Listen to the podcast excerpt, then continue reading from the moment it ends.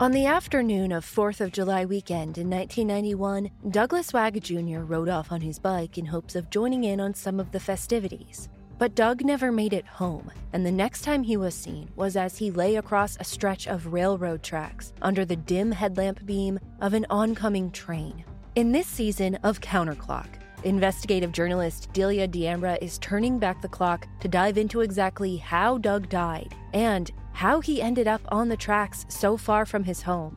But while Delia's investigation for this season of Counterclock started as a look into one man's suspicious death, what she uncovered is so much more a string of crimes, a growing number of mysterious deaths, and cases so baffling that make this season of Counterclock the most intense investigation yet. Join the Crime Junkie fan club to binge all episodes of Counterclock Season 6 now, or listen to new episodes weekly wherever you listen to podcasts. For years, I just dreaded going to the dentist. But at Advanced Dentistry, I don't have to. First and foremost, they want you to feel comfortable when you walk in. Like, you'll feel it. Whereas in the past, I might have gone into the dentist and thinking, I might feel some pain at some point. But with IV sedation, it can be something that you don't dread. If you've been avoiding the dentist because of fear, worry, or just not wanting to be judged, you're not alone. Visit nofeardentist.com to learn how IV sedation can change your life. Ready for an amazing deal? BreezeLine's fiber powered internet starting at $19.99 per month offers the reliability you deserve and security you can trust. Whether you're streaming, gaming, or working from home, we've got all your needs covered with speeds up to 1 gig and our two year price lock guarantee. This deal gets even better with two free months of internet, free equipment, and free Wi Fi your way to protect against cyber threats. Act now, terms and conditions apply. Offer expires July 8th, 2024. Learn more at breezeline.com.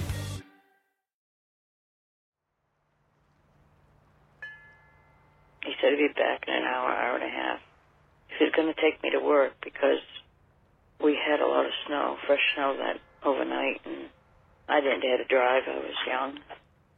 When I dropped him off, he gave me a kiss and started walking across the field. I never dreamed it would be the last time I saw him. I can still see him walking across the field.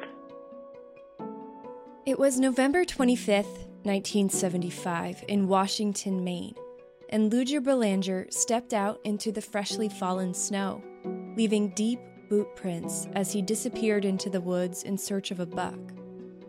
That was the last time his young wife Linda saw him, 46 years ago this year. But as the investigation revealed, it's not the last time anyone saw him. His name remains on the Maine missing persons list, but the details of Ludger Belanger's disappearance point to much more than a man who walked into the woods and never walked out. Tracks in the snow tell stories that those involved won't. I'm Kylie Low, and this is the unsolved missing persons case of Ludger Belanger on Dark Downeast.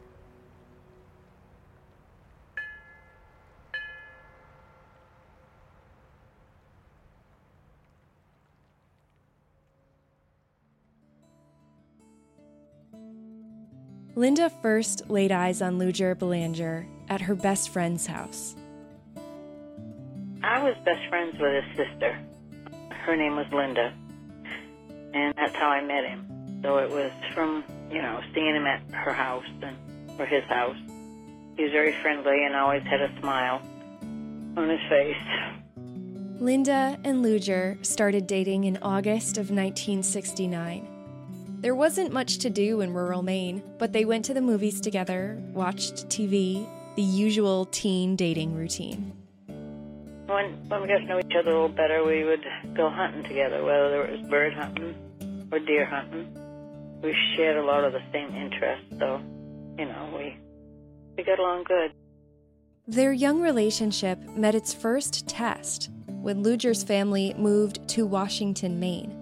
A bit of a drive from Linda's hometown, but not too far to keep them apart. They moved to Washington, Maine, and he graduated from Medomak Valley High School in Waldoboro, Maine. And we went to the prom there. You know, dressed up, gussied up. We have pictures. I have pictures. It was very sweet. And really the first thing we we did that was formal together. They were in love. And even at 16 and 20 years old, Linda and Ludger knew their love was for life. Ludger worked up the courage to ask for Linda's father's blessing. Gosh, I think when he asked my dad if we'd get married, it took him three times. He was so shy. he he couldn't spit it out. he he knew what my father liked to drink, which you know there was a certain kind of whiskey, and he'd buy a pint and he'd go see him, and the third time he finally popped it, you know. but my dad knew what he was up to all the time. I was 16. Yeah, I was young, and he was 20, 20 or 21. I was young. He was young, but I wouldn't change it. Linda left school when they got married and moved to Washington to start her life with Ludger. She and Ludger filled their home with three baby girls, all born 18 months apart. From the moment Linda learned she was pregnant with their first, Ludger became a doting, caring father to be. He was also playful. I remember even during pregnancy, he was very kind and gentle. And one one game he thought of, he liked to put these cheese puffs on my belly, and we'd bet whose we get kicked off first. And we had a jar that we would put a quarter in. Didn't matter if we won because we'd end up putting the quarter in the jar anyway. When the babies came, he was as fond of his daughters as they were fond of him. Oh gosh. He was so devoted.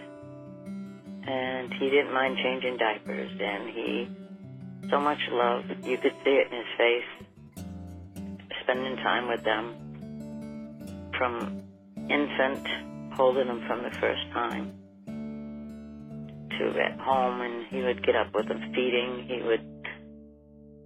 He didn't mind pitching in. We had the first one, Michelle. Angel was born in December, and by summertime there was no stopping that kid. She she would always want dad, always dad, always dad, and she would right on his shoulders the minute he got home from work. She would want to get up on his shoulders and they'd go outside and go for a walk. But she was, she didn't even eat out of her own plate. She had to be in his lap and eating out of his plate. She was very, very close. They welcomed a third daughter, Tracy, to their sweet little family just four months before that cold November morning in 1975 when the devoted, kind, loving father and husband walked into the woods and never came back. I remember getting up around 4 with 4 a.m. on November 25th, 1975. Ludger and Linda were up early that morning, as they often were during the deer season. Linda fed and changed four month old Tracy and made breakfast for herself and Ludger. Linda's sister was living with them at the time and took care of the kids as they set off for a morning of hunting. That's what we did in the morning. We would sit until 8.30, 9 o'clock. His brother John went with us that morning, and we sat for about three hours till about 9. We hadn't seen anything that morning, so I had to go to work that day. I had gotten a job. So I wanted to go home and see the kids and get ready for work. Ludger wanted to stay out. Getting a big deer towards the end of deer season meant feeding his family. So he asked Linda to drop him off at the top of the hill, not far from their home. He often went there and walked down to the woods, the snowmobile trail to the county road, they call it. Then he would just walk the county road home. So, I don't know, an hour. He said he'd be back in an hour, hour and a half. He was going to take me to work because we had a lot of snow, fresh snow that overnight, and I didn't dare to drive. I was young. Uh, when I dropped him off, he gave me a kiss and started walking across the field.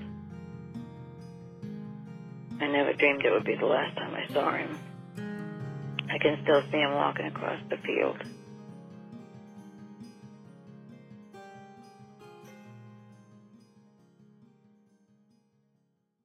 Ludger knew he was due home to drive Linda to work. But Linda kept an eye on the clock, and when her typically punctual, reliable husband didn't turn up on time, the worry crept in. He always, no matter what, he did what he said he was going to do. He just didn't show back up at home. That's when I knew something, something was up. Maybe he he never would have got lost because he knew the woods. He knew that that wooded area. I didn't know if he had shot a deer and he was tracking it, maybe, or you know, maybe he needed help tracking it. When a hunter shoots and wounds a deer, but it doesn't drop, they follow that deer. If Ludger was tracking a deer, following its prints, a trail of blood, he would have stayed on that trail. If they're bleeding or something, they they follow and they don't give up. they just keep following those tracks and those the signs and and it might come turn into nightfall and you know that they don't give up tracking a deer. The hunters are very you know determined to find that deer. If they've shot it, they want to find it. They don't want it to you know die in the woods somewhere and rot somewhere because we hunt we hunted then and we ate what we shot. Mm-hmm. It was a meal, you know, for the for the family. So he wouldn't have given up. I know Luigi wouldn't have given up if he had wounded a deer. Linda called Ludger's parents and told them that they'd been out in the woods and he wanted to stay longer, and that he was supposed to be home. Hoping it was just a deer taking longer to track, they all waited a little while longer before deciding it was time to go look for Ludger themselves. Brothers and uh, father and I got on snowmobiles and we rode the county road and stopping and yelling his name and calling to him and I don't know that afternoon we uh it seemed like the hours but it wasn't very long there was no sign of him we didn't hear him anywhere and so we went back to the parents house and we called the police.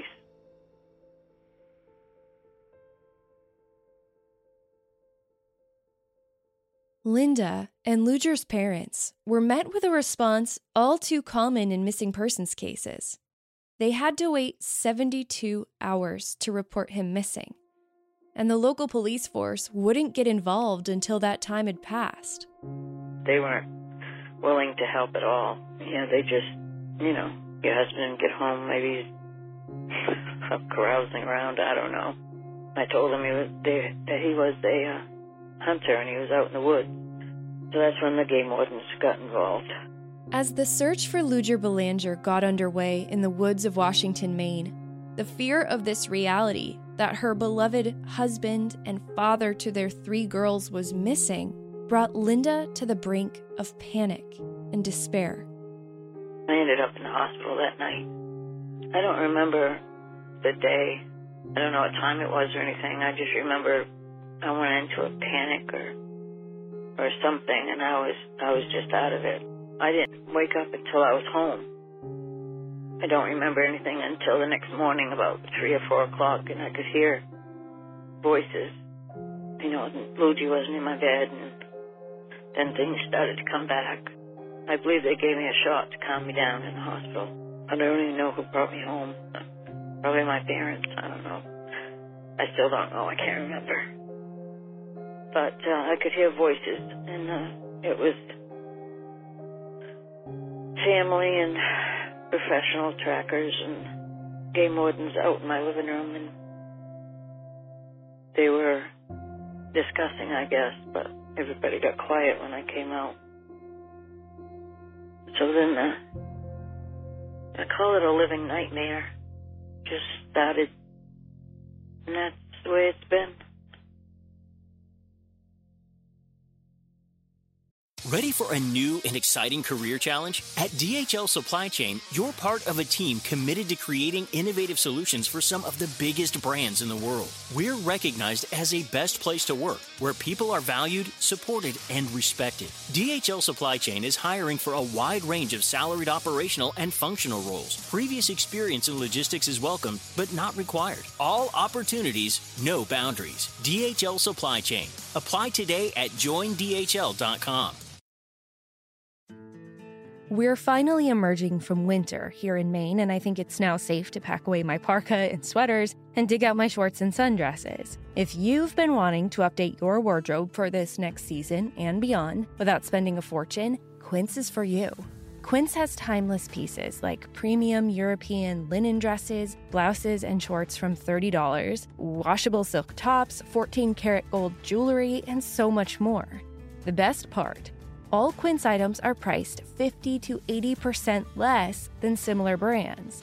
Before I buy anything, like clothing, accessories, stuff for my home or my daughter, I check Quince first because they always have identical items for so much less. I recently bought a neoprene carry on bag from Quince that looks designer, but is a fraction of the designer version's price tag. I also just added to my cart a silk skirt and a linen top that I'm going to be living in with some light wash denim this summer. Get warm weather ready with Quince. Go to quince.com slash downeast for free shipping on your order and 365-day returns. That's q-u-i-n-c-e dot com slash downeast to get free shipping and 365-day returns. q-u-i-n-c-e dot com slash downeast.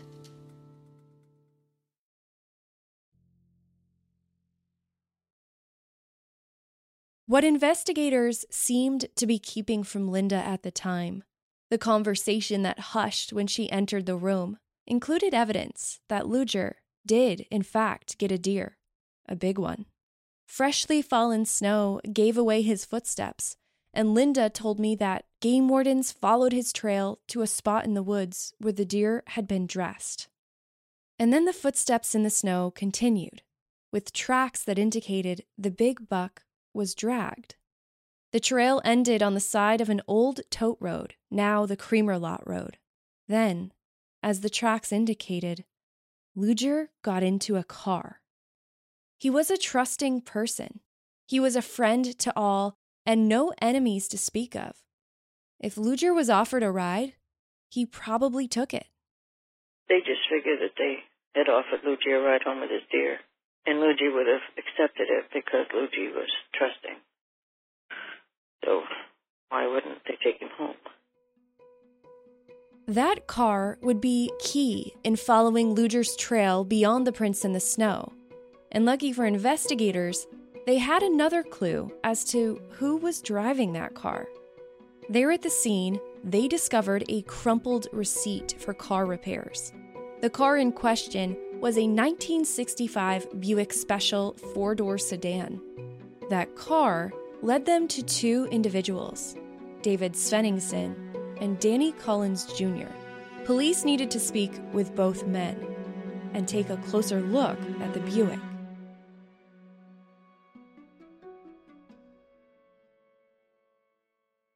Upon questioning, both Svenningsson and Collins Jr. told investigators that they'd been out hunting the same morning that Ludger disappeared, but they didn't recall seeing anyone who matched Ludger Belanger's description. They weren't getting much out of the two men, but the car revealed what the men wouldn't. According to reporting by the Portland Press Herald, two wardens and a state trooper located the vehicle owned by Svenningsson. The interior of the 10 year old car was squeaky clean, not a spot or speck of dust to be found. It was obvious it had been recently detailed from top to bottom. The police report listed other curious details about that 65 Buick. The back seat was completely gone, and part of the car's fabric headliner was missing. They scrutinized the car further and there, in the hood ornament, clinging to the Buick emblem, was one single deer hair. Something was up with that car. There was no denying it. But at best, it was circumstantial evidence, meaning the receipt that led police to the car, the missing seat and headliner in that car, the deer hair in the hood ornament, it could all be interpreted to fit many different theories or scenarios. Though Ludger had been missing several days, and his last known location was on the side of that tote road where the receipt for repairs on a 65 Buick was also discovered, those circumstances didn't present a clear, singular conclusion. On December 6, 1975, the Department of Inland Fisheries and Game obtained a search warrant for David Sveningson's home to search for evidence in connection with Ludger Belanger's disappearance. During that search, investigators found guns and ammo, frozen deer meat, knives, as well as floor sweepings, contents of a vacuum cleaner bag, and hair. Still, nothing they recovered from Sveningson's home was enough for an arrest. At the time, I didn't know what to think. They were investigating and they were looking for him, and then, you know, eventually they said it. At that time, they called it a search for Luigi, and then they called it a search and recovery. But they said they couldn't make an arrest because there was no body at that time that was the big thing back then because they couldn't find a body, but painful, scary. I didn't want to assume the worst, but I felt it. Police and game wardens continued the search for Ludger Belanger and leads in his disappearance. David Sveningson and Danny Collins Jr. stayed on the case radar but days turned into weeks, and Linda was no closer to an answer. The sudden and total absence of her husband altered her entire world. As I spoke to Linda on the phone, we paused often to hold space for the pain that still persists for her to this day, even four and a half decades later. I guess it was uh, very trying. It was uh, sad and I was in a panic mode a lot. So eventually they had me going to see a doctor. Lacking physical evidence, lacking a body, the investigation into his disappearance was at a standstill. Like in many missing persons cases, the key to uncovering the truth lies in the hands of witnesses, those unwilling to tell the entire truth, because telling the truth could result in self incrimination. In many long term open cases like Ludger's, as new detectives are assigned to the case and the file is passed from desk to desk, the same suspects are often re interviewed again and again as investigators test their words against the first version of events they offered. But in July of 1976, they'd lose the opportunity to question one of those suspects forever. It was an otherwise quiet Thursday evening on Hosmer Pond Road in Camden, Maine. David Sveningson and his wife Susan were at their home, set against the backdrop of Bald Mountain, directly across from the Camden Snow Bowl. At 8:40 p.m., the quiet of that late summer night was cut by a sudden fiery explosion. According to reporting by Emmet Meara for the Bangor Daily News, the power of the explosion inside the Sveningson home was enough to blow David straight through the front door and over 10 feet beyond into the yard. When first responders arrived at the scene, they found David in grave condition with burns over 85% of his body. The ambulance transported him to Central Maine Hospital in Lewiston, but given his condition, he needed advanced emergency treatment and was quickly transferred by emergency life flight to the Brooke Army Medical Center in San Antonio, Texas.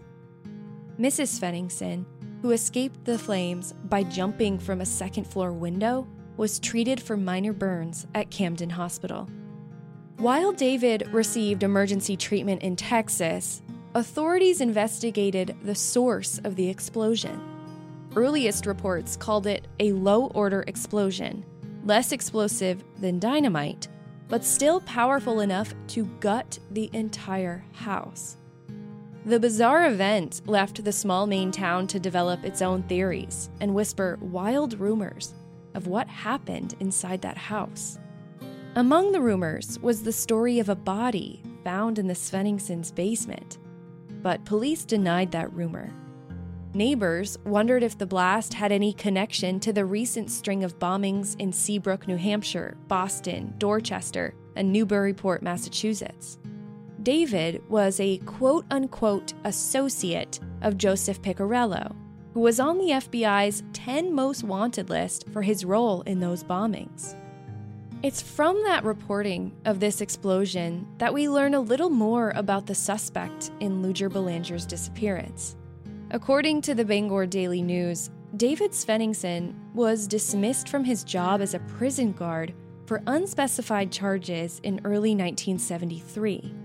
In June of that same year, he was charged but acquitted of high and aggravated assault for biting off a man's ear in a fight over a car blocking a driveway. David's condition at the Texas Treatment Center improved, but only slightly. He was listed in very serious condition on August 3rd, a few days after the explosion. Investigators awaited test results but speculated that the source of the blast was likely highly explosive liquid, perhaps gasoline, or potentially hydrocarbon. As investigators processed the scene, they also discovered firearms, shotgun shells, and other cartridges at the Svenningson home, but they dismissed those items as inconsequential. David was a hunter, and so it wasn't unusual for him to have those things. However, what was unusual was how they found David's car. According to reporting by Ted Sylvester for the Bangor Daily News, David Svenningson's Corvette was parked away from the house, not in its usual spot. Inside the car were several suitcases, with another strapped to the car's exterior luggage rack. David Svenningson's possible involvement in Ludger Belanger's disappearance was discussed, or at the very least mentioned, in multiple news reports following the explosion. But authorities did not comment on the case. As far as Linda knows, they did attempt to question David in the Texas hospital, hoping the man would reveal anything he'd concealed before it was too late. On Monday, August 9th, 1976, David Svenningson succumbed to his injuries. With his death, police and fire authorities announced that the investigation into the explosion would end. Assistant Attorney General John Atwood noted that police believed the explosion and fire was the result of David's own actions, but whether it was intentional or accidental was inconclusive.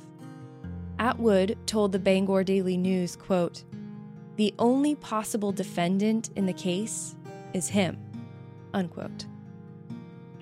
And the detectives tried to get there before he died to ask him some questions, but they didn't make it.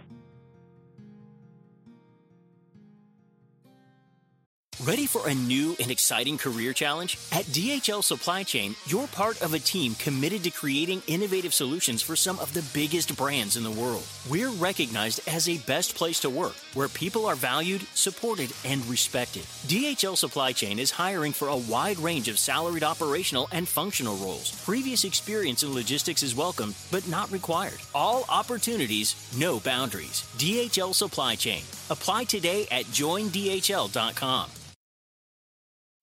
At Amica Insurance, we know it's more than a life policy.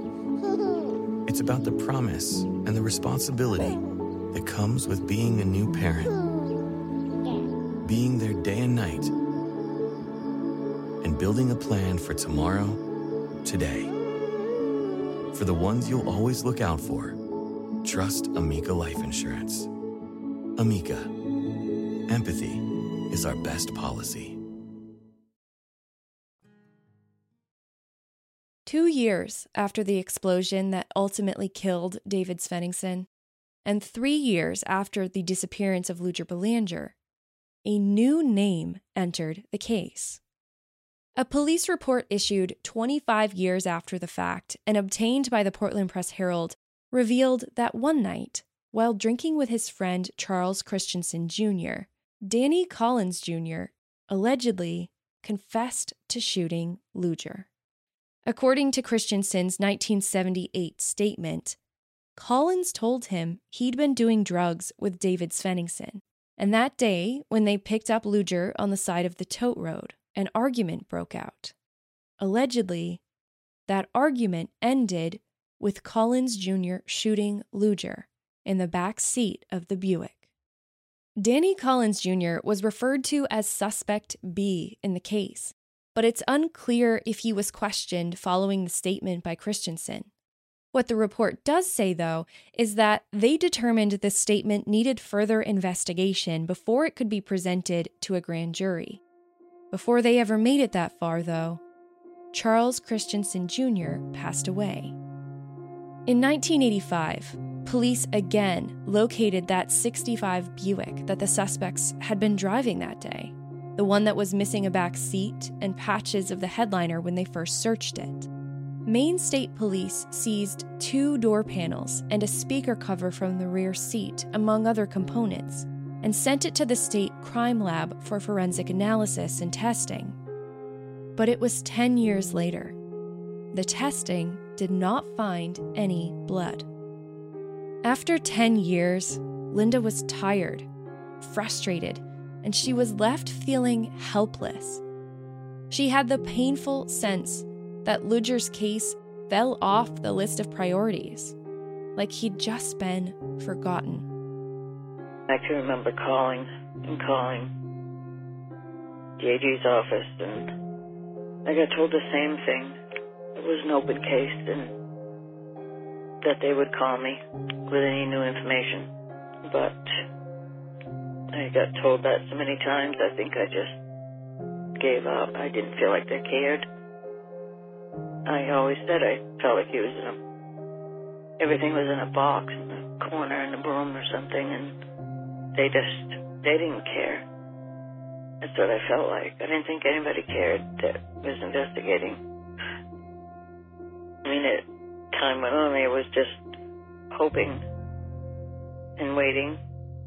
Days turn into weeks, and yeah, it's been 45 years, a week, 46 years this year.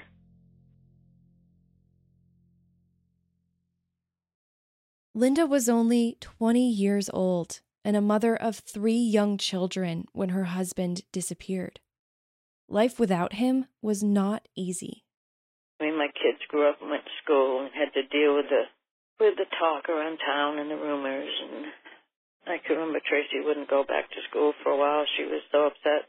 Somebody told her that they found her daddy's leg in Crystal Lake, and but she flat out refused to go swimming there anymore. And very emotional, very emotional on the girls and me, trying to explain to them that pe- people say things and it might not be true. And if it were true, I would have heard, and somebody would have told me, and nobody has told me that. So, you know, eventually they got older and they they went through a lot. Years passed without any new information from the Maine State Police. But Linda didn't stop searching on her own. I have had some searches through family and through people that wanted to help and cared. One had a cadaver dog, one had, uh, a couple of them had, another one had another dog, a bloodhound. And then a couple of other people had metal detectors and stuff. Through rumors, we've heard how Ludger was disposed of. But, you know, 45 years or over 40, four decades there of being wherever he is, there's a lot on top. Right. I don't know how any metal detector or anything could get through, but if the ring is still there, the wedding ring, that would pick up. I was told that he was wrapped in chains and burlap with cement blocks. Yeah. So that would pick up. But we hadn't haven't gotten anything yet. So I've had searches, but I have never told law enforcement about them. And I would tell them today I didn't care because I don't. I did it on my own because nothing was being done. I mean, I went for many, many, many years without hearing from a detective.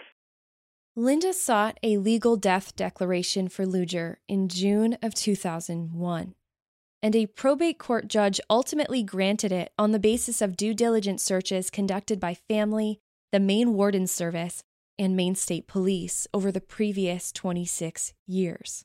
She remarried, but the ache of not knowing, the pain of losing Ludger, and her frustration with the investigation persisted. For a time, she felt helpless. I just, you know, I felt for the longest time that's what they wanted. They just wanted me to just be quiet and go away, and I did for a while. I and I felt real bad about it, like I was up against the wall. Decades later, a phone call changed everything for Linda. I had a call from Patrick Day. Patrick Day was interested in starting a Had Enough. It was for missing and murdered. He was really trying to reach out to all the families that were in that situation. And he wanted to form a group. He wanted to do whatever he could for all families. In April 2013, Patrick Day moved back to Maine after many years living outside of the Pine Tree State. He reconnected with old friends on social media, and he learned how their lives had changed since he last saw them. Patrick had gone to school with Joyce McLean, a girl he described as their hometown celebrity. Everyone knew her and loved her. Joyce was murdered in 1980, and her case went unsolved for over 30 years. And it was still unsolved when Patrick Day reconnected with Joyce's mother.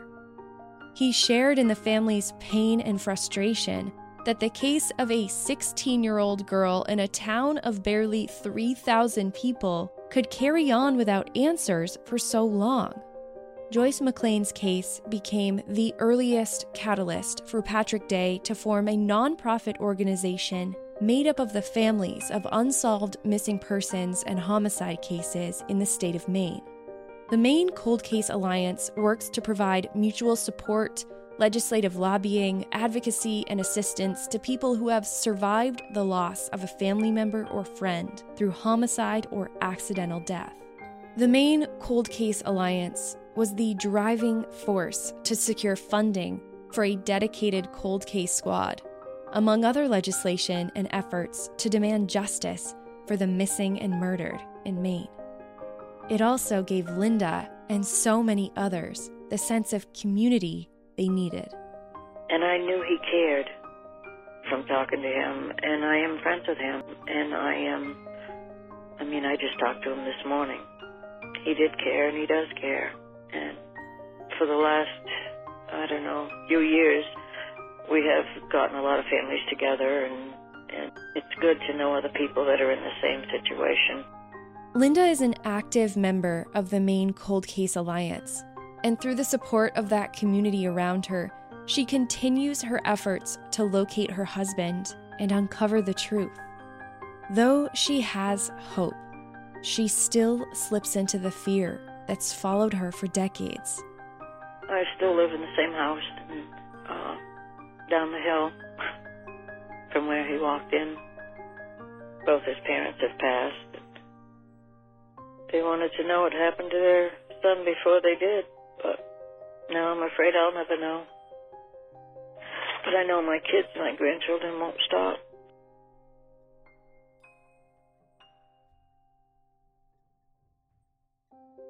In April of 2020, as the world shut down and masked up, Linda got a call from Maine State Police a man was doing earthwork out behind his house. It was then that he dug up a pair of pants. He knew about, he had heard about our case in Muji, and so he called the game warden. And when the game warden saw the pants, he immediately called Maine State Police. They wanted me to identify pants. So I met Jason Andrews on the side of the road, a mile from my house. And I looked at them and I said, well, they're the right color, they're the right size, uh, they're the right brand. And can I say that Ludger's no? They were pretty deteriorated. There was a piece of rope with them. They asked if he would be carrying rope, and I said always hunting because it helped when you had to drag a deer. Then on April 10th, we got a foot of snow. To my knowledge, they've never been back there. But that's the way it always goes. You know, you get your hopes up a little bit. You know, you try not to, especially after four decades. And then it's the same. They did tell me that the pants were sent to a lab because the one in in Texas, which they, they were sending the pants to, was a better one. And but to this day, I haven't heard anything. I've contacted the Maine State Police to follow up on the forensic testing for that pair of pants. At the time of this episode's original release, I have not yet received a response.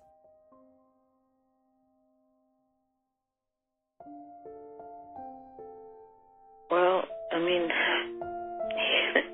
we were a normal couple. We, he was a 25 year old man and he had a wife and three little girls. He was very honest. He was a good husband and a great daddy. He was a family man, which grew. You know, when we got married, it, we were huge, both families together. My dad thought of him as a son, still does. He hasn't, my dad hasn't hunted since November 25th, 1975. And we don't want him forgotten.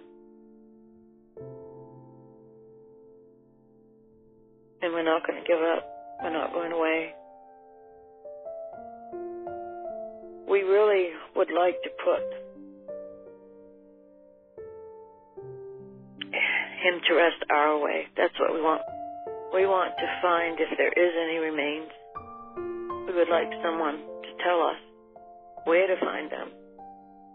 Don't care how it comes, anonymously.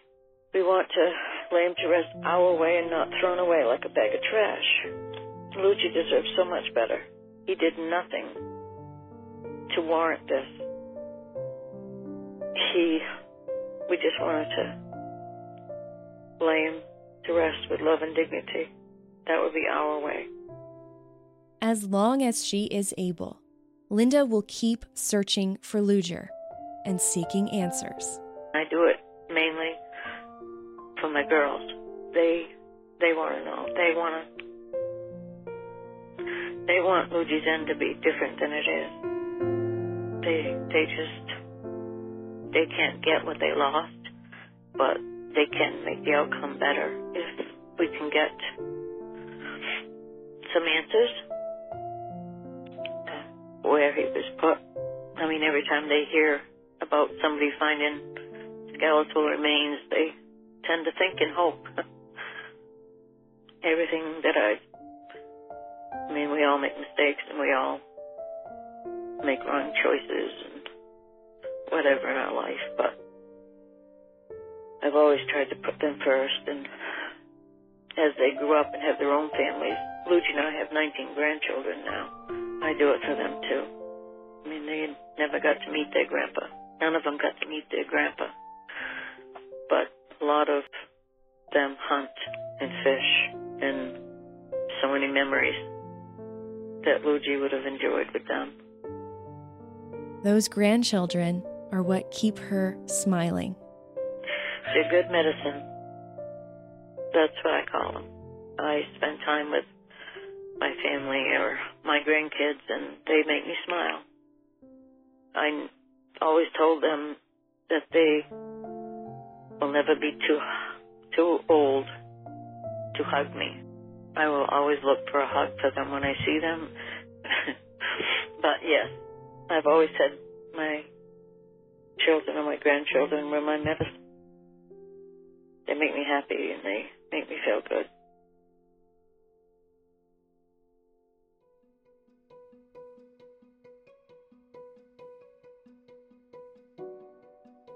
Thank you for listening to Dark Downeast. Thank you to Linda Perkins for trusting me with Ludger's story.